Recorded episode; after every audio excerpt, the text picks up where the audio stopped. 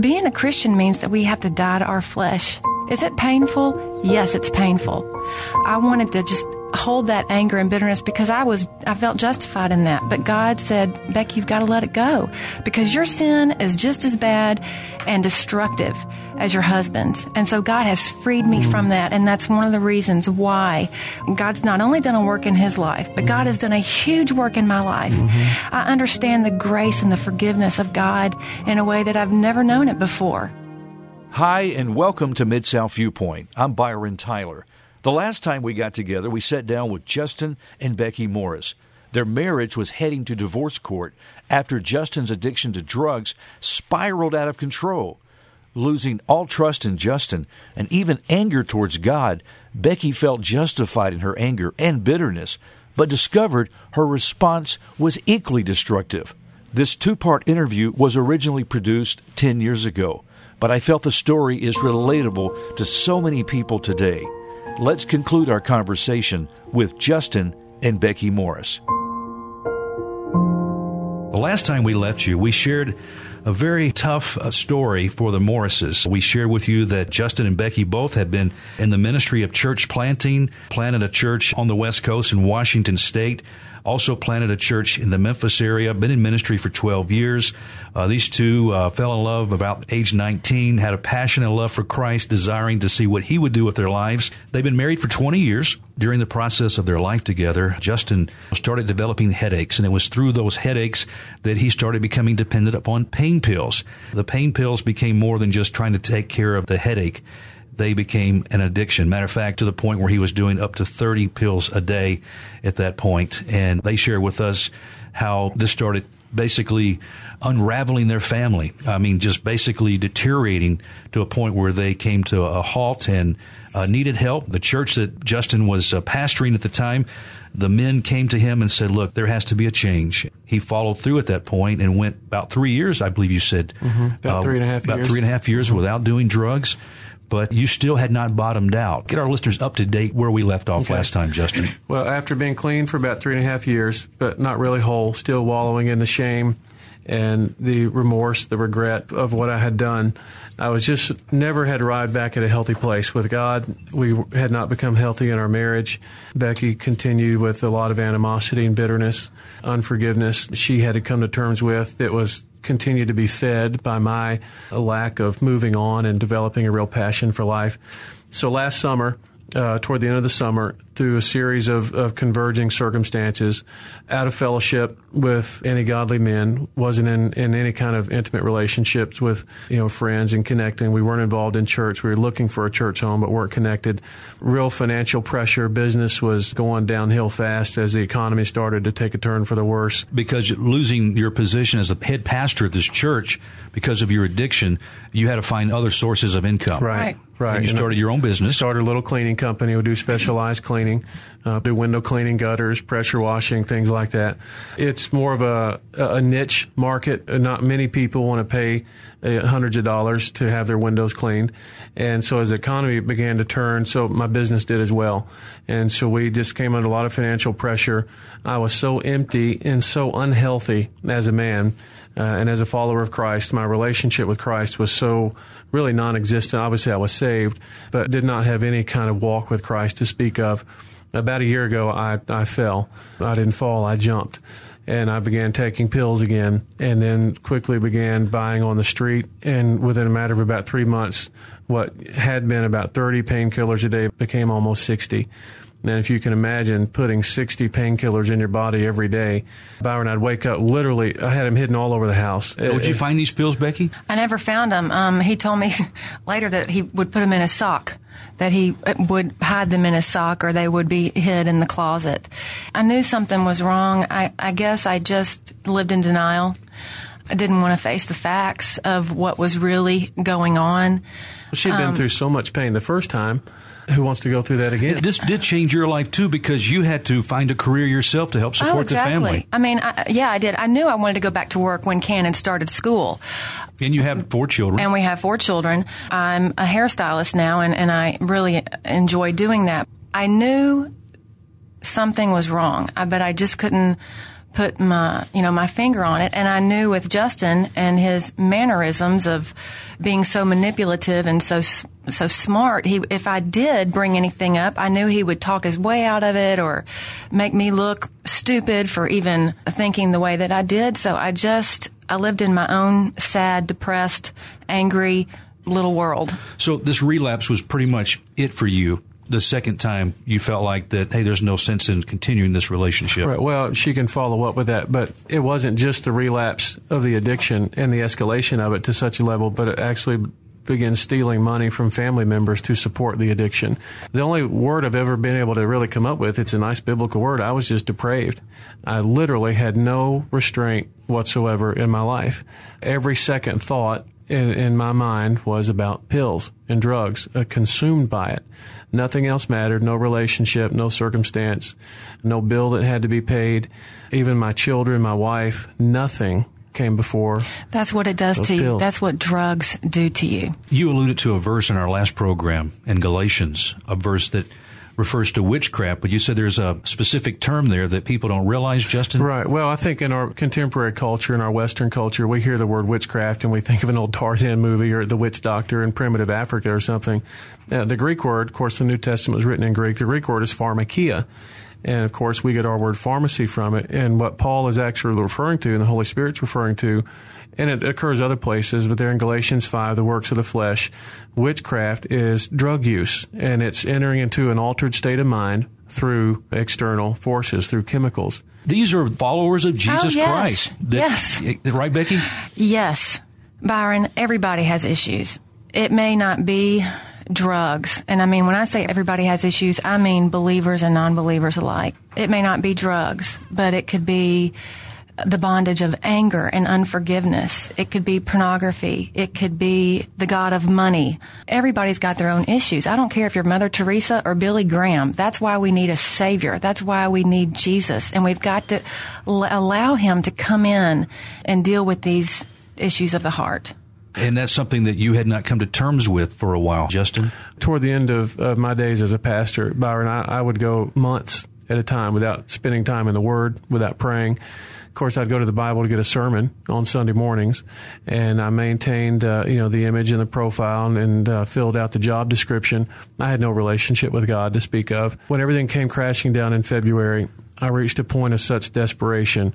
In the recovery world, the familiar terms is bottom, and uh, a lot of various definitions of what bottom is. The best one I've heard is that bottom is when you reach the point that desperately crying out for God is inevitable. When you reach the point that there is nowhere else to go, there's nothing else to do, that if God doesn't intervene in your life, you're literally going to die. And that's where I was in February. I was close to physical death because of the addiction. And because also you saw that your marriage was coming Right. apart because your wife said she was ready for divorce. Yeah, I was ready to I was go. Right. emotionally dead. Our well, I marriage was ready to dead. kick him out. And she did. We separated for over a month. Each of us, assuming you know, it was just a matter of time before we would be divorced, that she had contacted an attorney and I'd contacted an attorney, and things were moving forward. But by God's grace, each of us began to seek Him, knowing that if we're going to get on with our lives, we have to be whole people. I so desperately wanted to be free from the addiction, but more than that, I wanted to live again. And I've told people as I share the story of what God's done in my life, I don't live to stay clean. I don't live to not take pills. I live every single day to pursue Christ and my relationship with Him. And for people who are addicts, who, who do have an addictive nature, and genetically people are predisposed to addiction, for people like me, there's really no middle ground. And I think it's tragic somewhat in Western Christianity. A lot of us live sort of in the middle. You know, we, we do the church thing, we do the world thing, we say we love Jesus, and yet we're not really sold out. And most people, they do that okay. They, they're successful, they build nice, comfortable lives, but they're just sort of in the middle. And for an addict, the middle doesn't work. I'm either going to be addicted to Jesus or I'm going to be addicted to my sin. And if I allow myself to drift to the middle, I will inevitably go back to being addicted to my sin. So my greatest fear in life is not that I go back to taking pills again.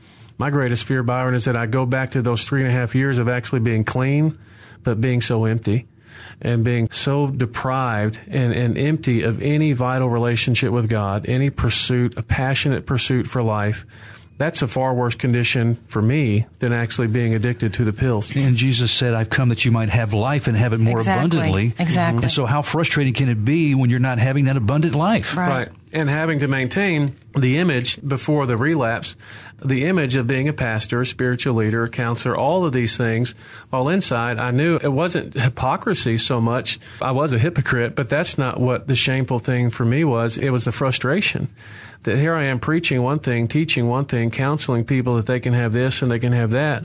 And I'm not even experiencing myself. What's wrong with me that I can't have the life that God has said that I can have? So we come into this spring. We were separated. Each of us began desperately seek God. You know, in our last program, you made a comment that you said that if an addict would have a relapse mm-hmm. and then return to the place they left off, mm-hmm. why couldn't you, as a follower of Christ, relapse back to that spiritual plateau Right. of walking in fellowship with Christ when things were good? Right. So that was something that planted a seed, mm-hmm. and you thought, well, yeah, this is what I need to pursue. Right. I, I wanted to find that place, that that intimacy with God that I had, not only before I ever took a pill, but before I ever lost that vitality and that passion and that intimacy that eventually led to me taking a pill. Becky and I eventually identified the same period in life, the same place, the same circumstances that were going on, and it was out in Spokane uh, when we first began to plant a church. That was it was very very hard, totally disconnected from any support base. Uh, you know, two thousand miles from home, uh, twenty eight years old, fresh out of seminary, going to plant a church. It was hard. And after a couple of years of discouragement and frustration, disillusionment moved in, and that's actually when I got off track. Uh, but I wanted to go back to, and find that place where I was filled with so much hope and so much passion and just so much zeal for life, for God, for my wife, for my family, for people. And God began to just quicken my heart and allow me to remember what that was like. So Becky and I began to seek God individually, uh, wanting to be healthy and whole. You're still separated this time. Right. We're still, Still separated. separated. As far as the divorce goes, yes, I felt like that would be the safest thing for me and my children. I couldn't do it anymore. I was done. I was over. But as the days went by, I just saw a man that was, I mean, I can't explain it. He was beyond broken and so repentive, but he's an addict. So I was just very confused and I was just really asking God to give me wisdom, to show me what to do was it really the right thing for me to divorce him right after that happened? Um, it just seemed too soon, and we have four children. I just didn't want to lose 20 years of marriage so quickly because a lot of those years were good years. Throughout the addiction, those years, Byron, he was always a great father, close relationship with our children. We are a close family, and I thank God for that. I had to talk to my attorney, and um, long story short, I just decided to separate, to give it a year and see how he does. I put some boundaries in place. He would go to outpatient treatment. He would have random drug testing. He would be accountable to men. These things were all in place for the next year to see how he does. You know, forgiveness is granted, trust is earned. So that's what I've given to him. Was he willing to follow those guidelines? Oh yeah, he was very willing. He was very willing, and I said very strongly, "This is what you're going to do, or you're out of here, buddy. You are gone. I'm not doing this again." But by that time, I wasn't operating under an ultimatum either. It was uh, God had done such a work in me. It was so so radical, Byron. Some of the guys who were walking with me, and, and I want to reiterate, they were phenomenal. They weren't too embarrassed. You know, they weren't too proud. They weren't too ashamed. They weren't too busy to just drop everything and love me. They didn't just you know see me in the pit and encourage me to climb out. They jumped in with me and carried me out. And I became very accountable to those guys. But they saw such a radical change that I do not have words for it. They literally said, Justin, do you think this is a salvation experience for you? And I don't think it was. I do believe that I was saved years ago as a teenager. But it's as if I've been born again. God's mercy, His power. We talk in, in the church about how God can do anything and God can deliver people. And we want to see God do miracles in people's lives. Well, Byron, you're sitting here literally looking at a miracle you cannot explain what has happened in my life, in my mind, my body, my heart. You can't explain our marriage apart from the power of God. We were seeking God, still separated, still presuming we were headed toward divorce. But in God's goodness, those desperate paths back to God and intimacy with Him became convergent paths back to each other. A little after a month, uh, she allowed me to move back home but these accountability steps are still in place. And in fact, I wrote up all kinds of things. I'm going to do this. I'm going to do that. And I sort of presented them to her and said, "Do you want to add anything to this?" And because right. I, I, wanted that, I still get uh, regular drug screens yes. uh, once a month. If she ever detects anything, just a couple weeks ago, she saw some physical attributes that she used to see when I was taking pills. I called his counselor at the outpatient treatment and I'm like, I said, how is he doing? And he just reassured me that Justin was doing well, that his screens were clean. But whenever those feelings that I have come up now, I'm not going to just push them down. I'm going to deal with it. Through the process here and the separation, how were the girls? What was their life like? My children? Yes. Um, Don't forget oh, the boy. We have right, a boy too. That's right. Forgive me. we, when it all happened again, we decided that we would tell the two oldest girls first because we wanted them with us to help the younger they children. were 17 and 15 at the time. So I'll never forget that night when Justin and I told Catherine and Bryn what happened. They said they knew. They said, we knew something was wrong. And my daughter Bryn, that was 15 at the time, looked at him and said, Papa, they call him Papa. She said, Papa, you've told us to make good choices. You have told us to do what is right in life. And you are the biggest hypocrite of them all. And she turned around and she walked out of the room. And my other daughter, Catherine, that's the oldest, just held all the anger inside, didn't want to talk about it. Two nights later, the four of us told the young ones what happened. They were bawling, crying, and um, you you would have thought terrorists had come in armed into our home. Cannon uh, said, "Are you going to get a divorce?" And I said, Cannon, I don't know. I don't know the answer to that. And Catherine and Bryn were holding the little ones while they were crying. And while they were looking at Justin with this look like, how could you have done this? Mm-hmm. You could mm-hmm. not have taken a grenade and thrown it into our family and it hurt any worse than this. Mm-hmm. As a matter of fact, this is worse than that. Mm-hmm. How about that term, you are the biggest hypocrite, Papa? How did that make you feel? It, it only affirmed what I had already come to terms with about myself. I mean, I had I had hated myself, and of course, I knew what I was. You know, for months while this is going on, everybody else is just getting in on the story of what I already knew. Obviously, it hurt, and I mentioned in the the earlier program uh, my reaction, uh, the memory I'll never forget of Becky throwing herself on the floor when I first told her about the relapse. I will never forget those two instances the night we told our teenagers and the night we told the, the two younger ones. Uh, and I don't want to forget. That's not my motivation. I don't want to be negatively motivated, uh, not just to stay clean, but to live for God. But that is sort of a, a barrier back there that if I ever break through the first you know barriers and, and accountability and start drifting toward that middle ground that will eventually lead to, to relapse for me, I can just remember what their faces were like, what their voices were like. And it wasn't over in a night. It wasn't over in a week. Weeks went by. Now, in our marriage, what we thought would take years, or at least months, literally took weeks and days. Uh, indescribable restoration for, for, each of us. Uh, Byron is the most beautiful thing. In fact, we've come to, to call this a beautiful life. That's sort of our. Uh, that, How ironic. That, that's our description for it. God has given us a beautiful life out of so much pain and so much destruction. You guys have walked in the wilderness mm-hmm. in a mm-hmm. very desert place, almost to you for thought a long time. for a long mm-hmm. time. The point that you thought your marriage was going to just deteriorate and not even have a life together. God has fresh mercies every day. Mm-hmm. They are fresh and they're new, and you discovered those in your life. Yeah. Mm-hmm. Again, this is a, a day by day healing and process that you guys are dependent upon God and Christ being your focus. What's the message that you want to communicate as a couple to those listening? Because you've been quite transparent on our last program and today's program about the feelings, about the addiction. And there's certain things that believers deal with. As you mentioned, Becky, it might not be an addiction of drugs. It could be addiction of something else, another right. stronghold in your life. Right. That's keeping you from having that abundant fellowship with Christ that He wants to mm-hmm. to do in your life and live in your life and there's that wall that you build up for whatever reason and kind of block out those mercies that God is wanting to bring your way. Uh, people are listening right now that are where you have been. Mm-hmm. What do you want to communicate? Why have you come to be so transparent with us today?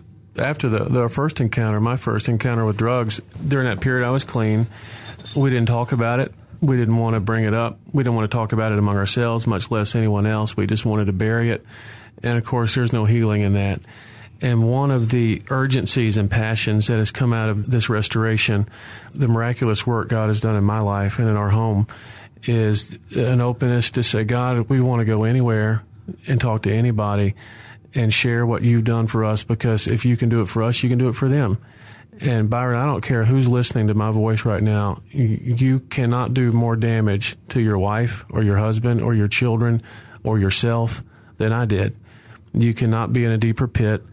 You cannot be more depraved. You cannot have screwed up your life any worse than I did. And I sit here just a few months later absolutely blown away by God's power and His goodness. I'll add my own words to this, but here's a scripture I want to share in Psalm 31. God took me to this several months ago, and then He put it on my mind again just a couple days ago as I was thinking about this program. Verses 7 and 8 say, I will be glad and rejoice in your love, for you saw my affliction, and you knew the anguish of my soul when no one else knew about my secret, no one else knew about my sin, God saw my affliction and then when I was so crushed under it and so broken by it, he did see the anguish of my soul. When Becky didn't believe it, when she couldn't yet trust it, when she didn't understand what was going on, God knew. Right. And he knew that this agony and this anguish and this torment was real and that I was desperately wanting to be free and be whole. And then verse 8 says, You have not handed me over to the enemy. Amen. But you have set my feet in a spacious place. Yes. And some translations say, You set my feet in a safe place. And a lot of the times, Byron, we think of God's boundaries and God's restrictions and God's commands as being restrictive. And yet, God wants to give us such freedom. And this verse just brings to my mind the image of a child or children being out in a field that has a fence around it. This wide open field with all these joys and delights and beauties. And, and their father says, You can go anywhere in this field you want to, and you're going to be safe. And you're going to find such abundance and such joy but don't cross that fence. And I've lived on the other side of the fence, and I've run a long way past that fence line and found nothing but destruction. And yet, God has put me back in a spacious place. The beauty of our lives now, the wholeness, the freedom, the peace, the joy, now, I have since God's restoration, I've gone through in terms of you know economically in my business. I've gone through the boom of a springtime season, and now I've gone through the bust of another hard summertime. And the joy has been steady, the peace has been steady. Everything God promises, He has provided. Right. And then in the psalm down in verse 19, I love this part. He says, "How great is your goodness, which you have stored up for those who fear you." and you bestow in the sight of men on all those who take refuge in you. Mm. So God has so much goodness stored up for his children if they will fear him, if they will come to him and say, God, I don't want to live this way anymore. And Byron, one of the, one of the things we really want to communicate, not just to individuals, but to the church, to the body of Christ, if people live under condemnation and fear and judgment, they're not going to come clean. I already knew what I was before I was ever confronted with the elders, before anyone ever knew about my relapse, I knew what I was. I knew how sinful I had become. I didn't need anybody to tell me that. I need somebody to say, Justin, I love you and I'm going to walk with you and you can, you can have your life back. Our pews and our pulpits, Byron, I know I was in the pulpit from pastors and elders and Sunday school teachers and deacons, and then just the quote unquote regular people sitting out there in the pews. Our churches are filled with people who are broken, right. with addictions, whether it's painkillers or pornography or closet alcoholism. There is physical abuse, verbal abuse, sexual abuse, uh, depression, anger, bitterness. And can I say something too on this? And there's anger and there's unforgiveness.